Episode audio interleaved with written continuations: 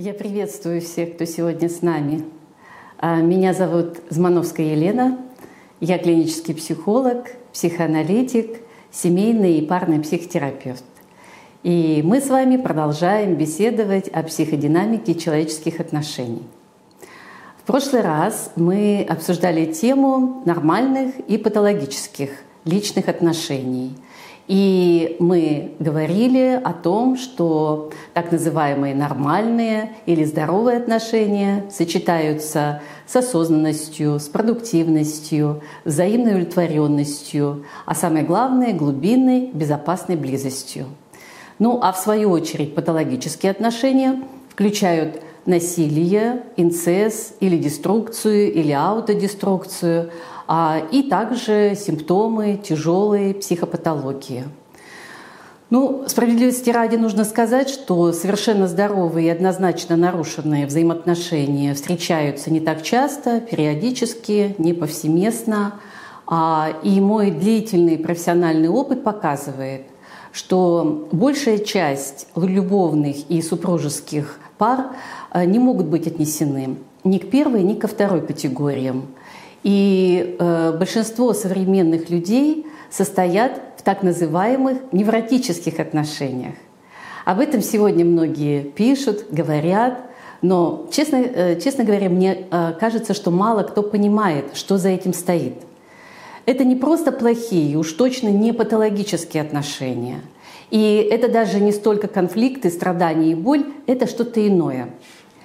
И попробуем определиться с тем, что же такое невроз у отдельно взятого человека и что такое невротические отношения в паре. Каковы признаки невротических отношений, чем они отличаются от иных человеческих связей и что такое невротические сценарии и можно ли их преобразовать в нормальные здоровые отношения. Представим типичный случай. Приходит супружеская пара. Люди проживают вместе около десяти лет, имеют двоих детей, но в последнее время думают о разводе. Никакого серьезного объективного повода для этого нет. Нет э, ни психического расстройства, ни алкоголизма, ни насилия, ни связи на стороне. А, и при этом оба глубоко несчастны. Они хронически ссорятся, жена часто плачет, муж злится, не понимают друг друга, не могут нормально разговаривать, договариваться, жизнь не работает, нет удовлетворяющих сексуальных отношений. А вместо всего этого хронические взаимные претензии, обиды, раздражение, гнев. И муж полностью не устраивает жену, жена мужа. Живут как соседи в разных комнатах. Она жалуется, что он ее не понимает, не проявляет никакого внимания, не помогает ни в чем, живет в свое удовольствие. Постоянно раздражается и причиняет ей боль. А он сетует, что она вечно всем недовольна, постоянно его обесценивает, обесценивает все, что бы он ни делал. И пара говорит, что в последнее время стали усиливаться проблемы э, даже в поведении детей. И оба чувствуют себя загнанными в угол, в ловушку, чувствуют собственное бессилие и отчаяние. Им хочется сделать что угодно, лишь бы освободиться от этого невыносимого для них напряжения. Возникает вопрос, как и почему они выбрали друг друга? Ну, сначала муж был заботливым и добрым. Это было архиважно для девушки. А жена, в свою очередь, первые месяцы и даже пару лет знакомства, отношений, смотрела на него с большим интересом и уважением. Ну, куда же все это подевалось и почему в отношениях остались только обиды и вина? Оба супруга не были счастливы в детстве. У нее, с ее слов, была довольно холодная и требовательная мама, которая не давала девочке свою любовь и которую не интересовали чувства дочери. А у мужа, в свою очередь, был агрессивный отец, злоупотребляющий алкоголем, который постоянно критиковал, унижал их с матерью. Детство обоих было достаточно травматичным, как мы видим. В это, в это же самое время она мечтала о заботливой и доброй матери, а он о поддерживающем и справедливом отце. И именно эти ценные качества они и нашли друг в друге в момент знакомства. Но в ходе совместной жизни, решая разные жизненные проблемы, супруги неизбежно столкнулись с другими частями друг друга, с разными мнениями, с недовольством, с агрессией, с конфликтами, ну и другими негативными реакциями, что является нормальным для любых отношений. Но в силу собственных детских травм каждый из них в конфликте был особенно болезненно чувствителен к отношению к себе. Муж обостренно воспринимал критику и недовольство, а жена фактически не переносила, не переносит любые проявления негативных чувств, в общем-то неизбежных в браке. И для каждого из них разногласия и ссоры так или иначе ассоциировались с детским страхом потери любви или болью отвержения.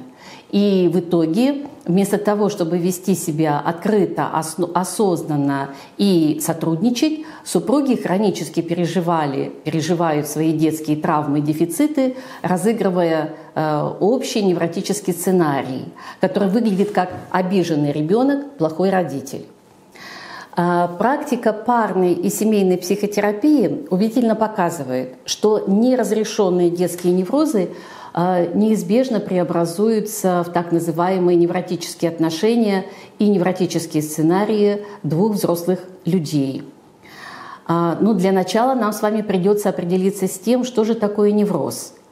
Можно сказать, что невроз — это несколько устаревшее название для широкой группы нервно-психических расстройств, возникающих по причине каких-либо острых или хронических стрессов и психологических травм.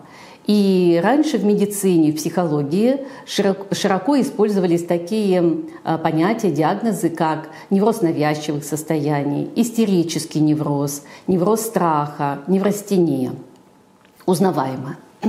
Но в целом для любого невроза характерно все-таки отсутствие симптомов тяжелых расстройств, как мы с вами говорили, паранойи или галлюцинации, но при этом проявляются постоянная тревога и разные способы защиты от тревоги и страхов.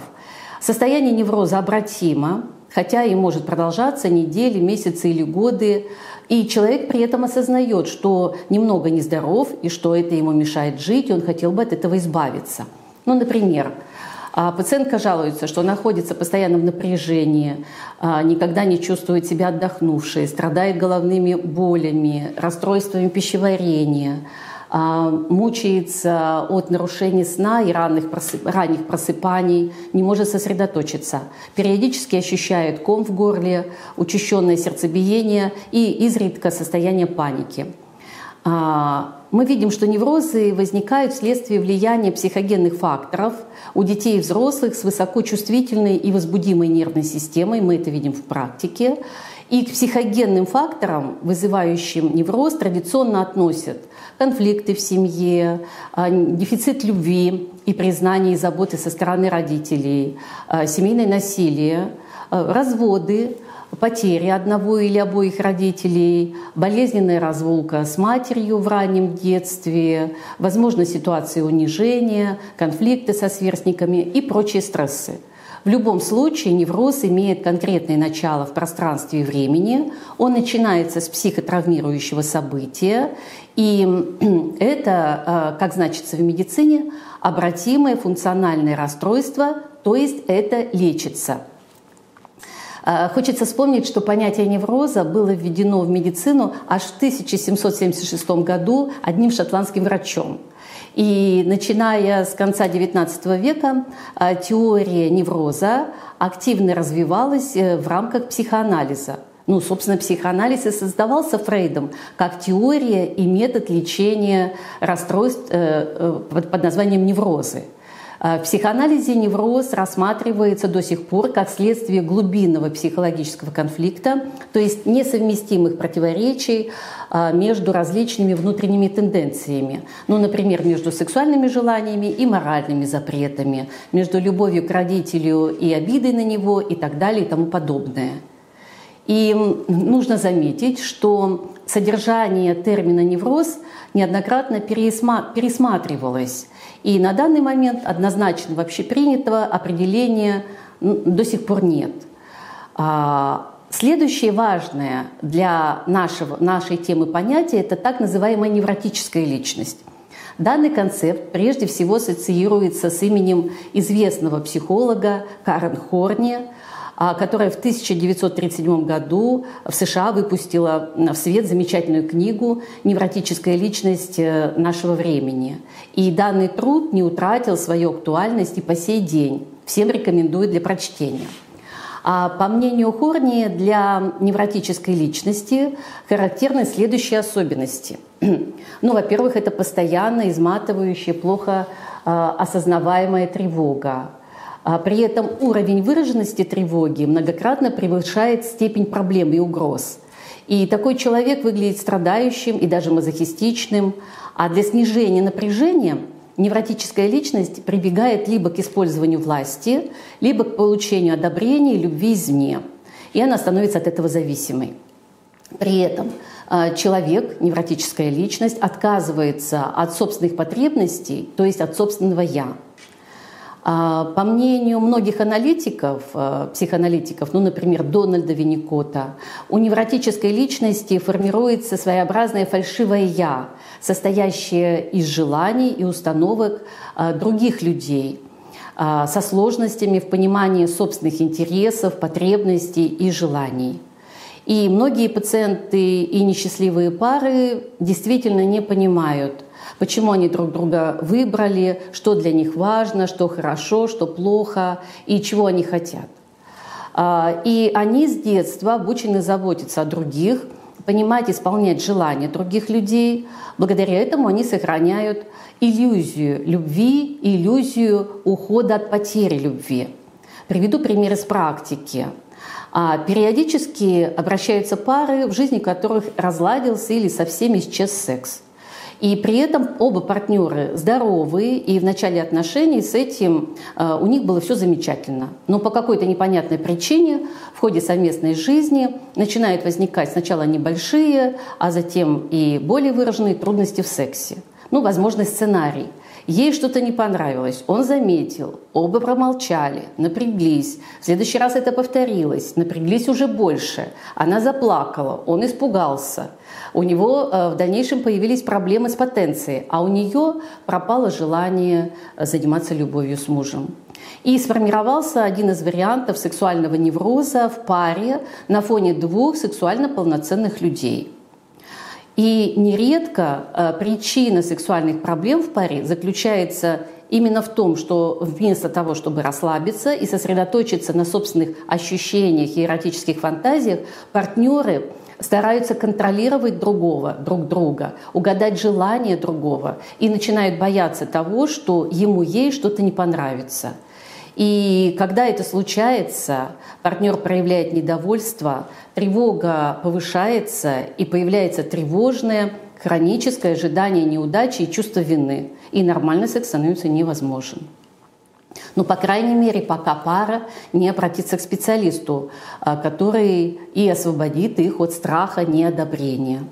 Вот э, такова примерная динамика парного или согласующегося невроза э, со скрытыми страхами двух э, практически здоровых, но все-таки невротических личностей. А в чем же, собственно, суть невротических отношений? Опять же, обратимся к классикам. Эрих Фромм был одним из первых философов и психоаналитиков, кто дал четкий ответ на данный вопрос в своей книге «Искусство любить». Книга была опубликована в тысяча девятьсот пятьдесят шестом году, и до сих пор эта вещь остается одним из самых лучших исследований природы любви, может быть, непревзойденным исследованием.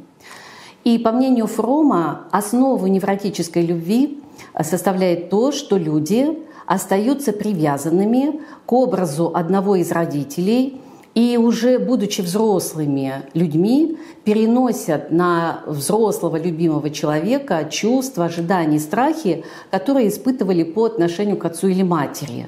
И это происходит неосознанно, в силу стремления реализовать, исполнить свои детские потребности или залечить свои детские дефициты и травмы во взрослых любовных отношениях. Любовь как терапия. В таких случаях человек остается как бы ребенком двух, пяти или двенадцати лет в сфере своих чувств, хотя интеллектуально и социально он находится на уровне своего хронологического возраста и вне личных отношений. Он не проявляет каких-либо симптомов и может быть даже очень успешным. И Фромм приводит три наиболее распространенных примера невротических личностей и отношений. Ну, во-первых, он описывает мужчину, психологически не отделившегося от матери. Такие мужчины ищут безусловной материнской любви, которая дается по той лишь причине, что они в ней нуждаются, и что они дети своей матери, и что они беспомощны.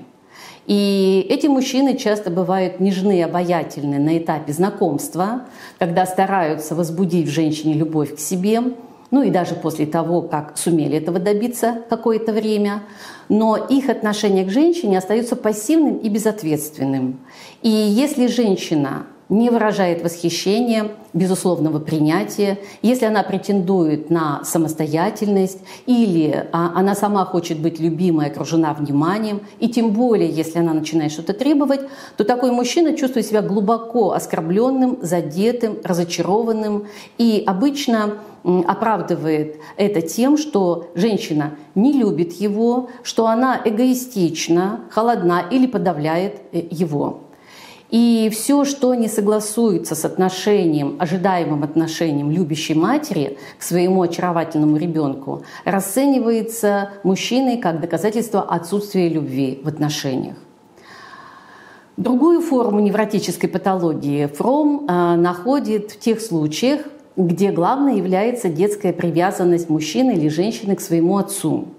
И в основе этого может лежать доминирующий авторитет отца, неразрешенный страх перед ним или желанное, но не полученное в детстве признание со стороны отца, что-то наподобие этого. И сюда же относятся случаи, когда мать в силу различных причин не могла давать своему ребенку тепло и любовь. Ну, например, она была занята чем-то или равнодушна к ребенку. А отец со своим авторитетом и строгостью сосредоточил все свои чувства и интересы на сыне или на дочери. И в последующей жизни такой человек будет стараться найти отцовский образ в ком-либо, в том, в кому он привяжется как к отцу.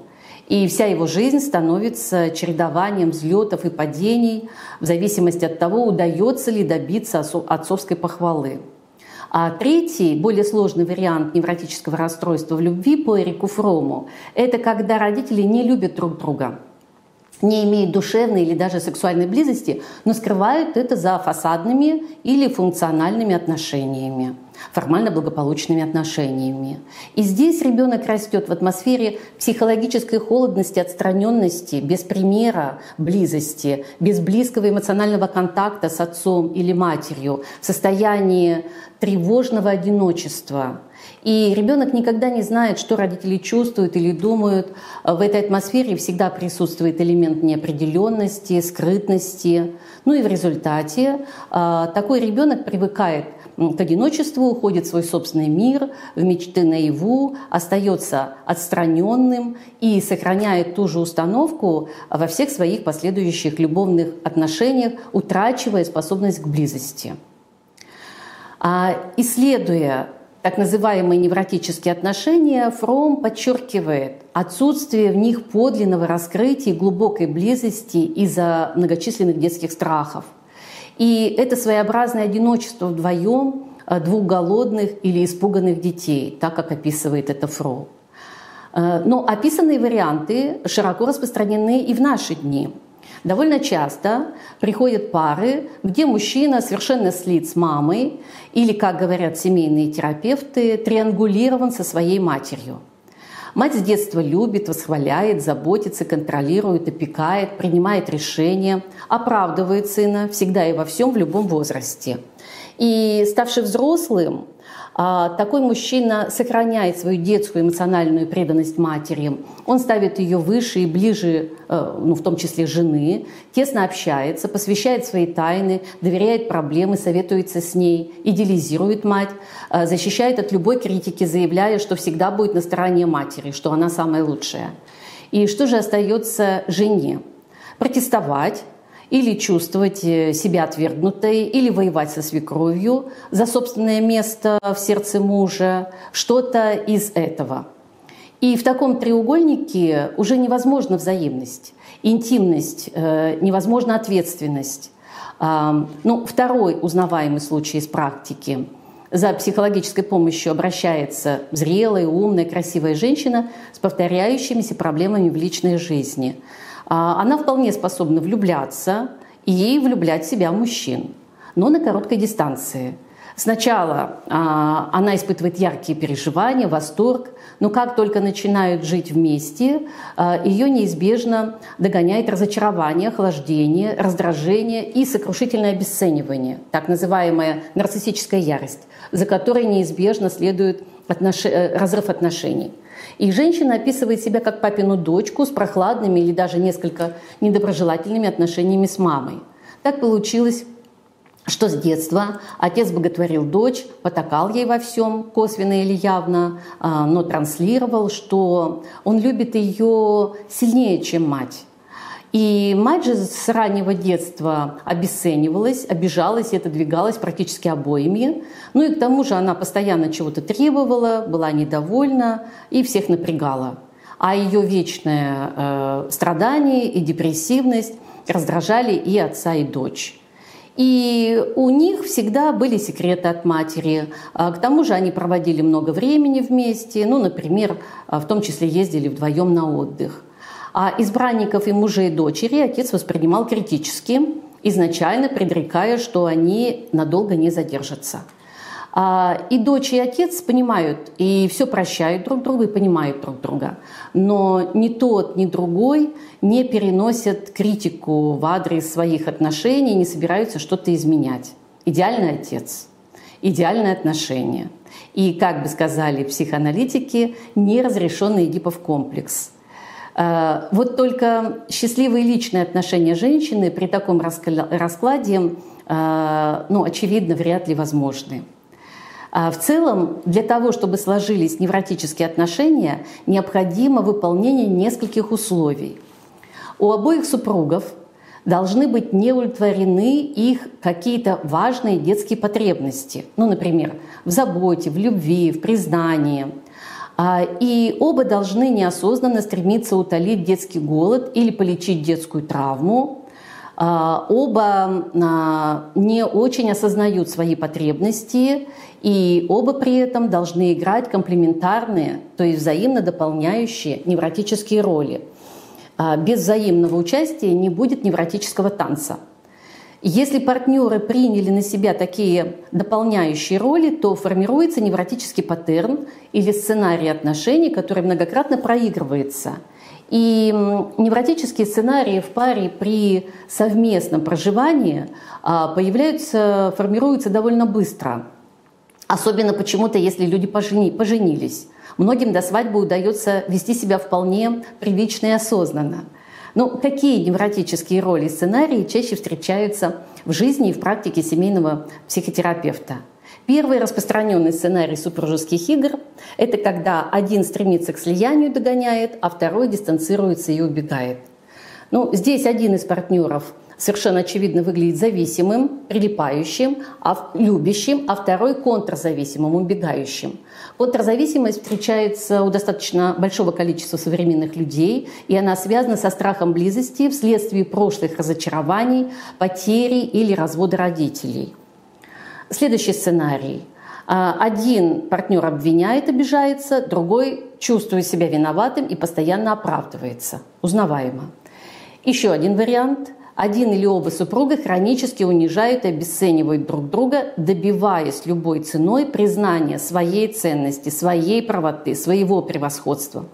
Ну и всем также хорошо известны такие ролевые игры, как «Жертва и мучитель», «Мученик и спасатель», «Красавица и чудовище» и так далее. Но невротические отношения не обязательно связаны со страданием, болью и слезами. Часто партнеры получают скрытую выгоду или даже явное удовольствие от таких иррациональных игр. Ну, например, некоторые супруги с огромным, с огромным азартом бьются за власть, конкурируя, за право принимать решения, быть главным, и это всех тонизирует. Или такая ситуация. Женщина истерит и провоцирует мужа на ссоры и скандалы, поскольку, как она говорит, только в этот момент получает подтверждение своей значимости для него, видит, что он не безразличен к ней и чувствует свои отношения живыми. Перейдем к выводам. А если в описанных сценариях вы вдруг узнали себя и свои отношения, если вы готовы признать, что все-таки стали заложниками неконструктивных детских сценариев, и если такие отношения вновь и вновь повторяются помимо вашего желания, не позволяя испытывать вам взрослое удовлетворение, то ваши личные отношения вполне можно назвать невротическими. И что же делать в таком случае? Ну, во-первых, что нужно сделать, это увидеть и остановить повторяющиеся сценарии неконструктивных, по существу детских и рациональных отношений. Это акт личной воли. Можно попробовать полечить с психологом, но лучше поговорить об этом честно и открыто со своим близким человеком. Не будем забывать, что для продолжения невротических отношений нужны двое.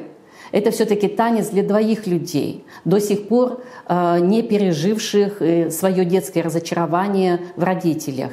И это не вина кого-то из двух, а беда обоих. Ну, расставание и разрыв с большой вероятностью приведут к повторению невротических сценариев в последующих отношениях.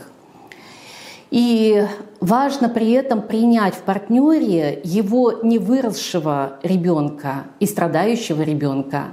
В близких отношениях мы все дети. При этом не нужно обвинять друг друга, друг друга или родителей. Просто нужно взять на себя ответственность за свои нынешние отношения и помочь друг другу. Невроз требует внимания, терпения и уважения. Наилучший выход – это признать взаимные неудовлетворенные детские желания и подумать, как же можно утолить вот этот детский любовный голод и как восполнить взаимную нарциссическую пустоту здесь и сейчас. Нарциссическим отношениям будет посвящена наша следующая беседа. И присоединяйтесь к нам, комментируйте, ставьте лайки. Ваш семейный парный терапевт Елена Змановская.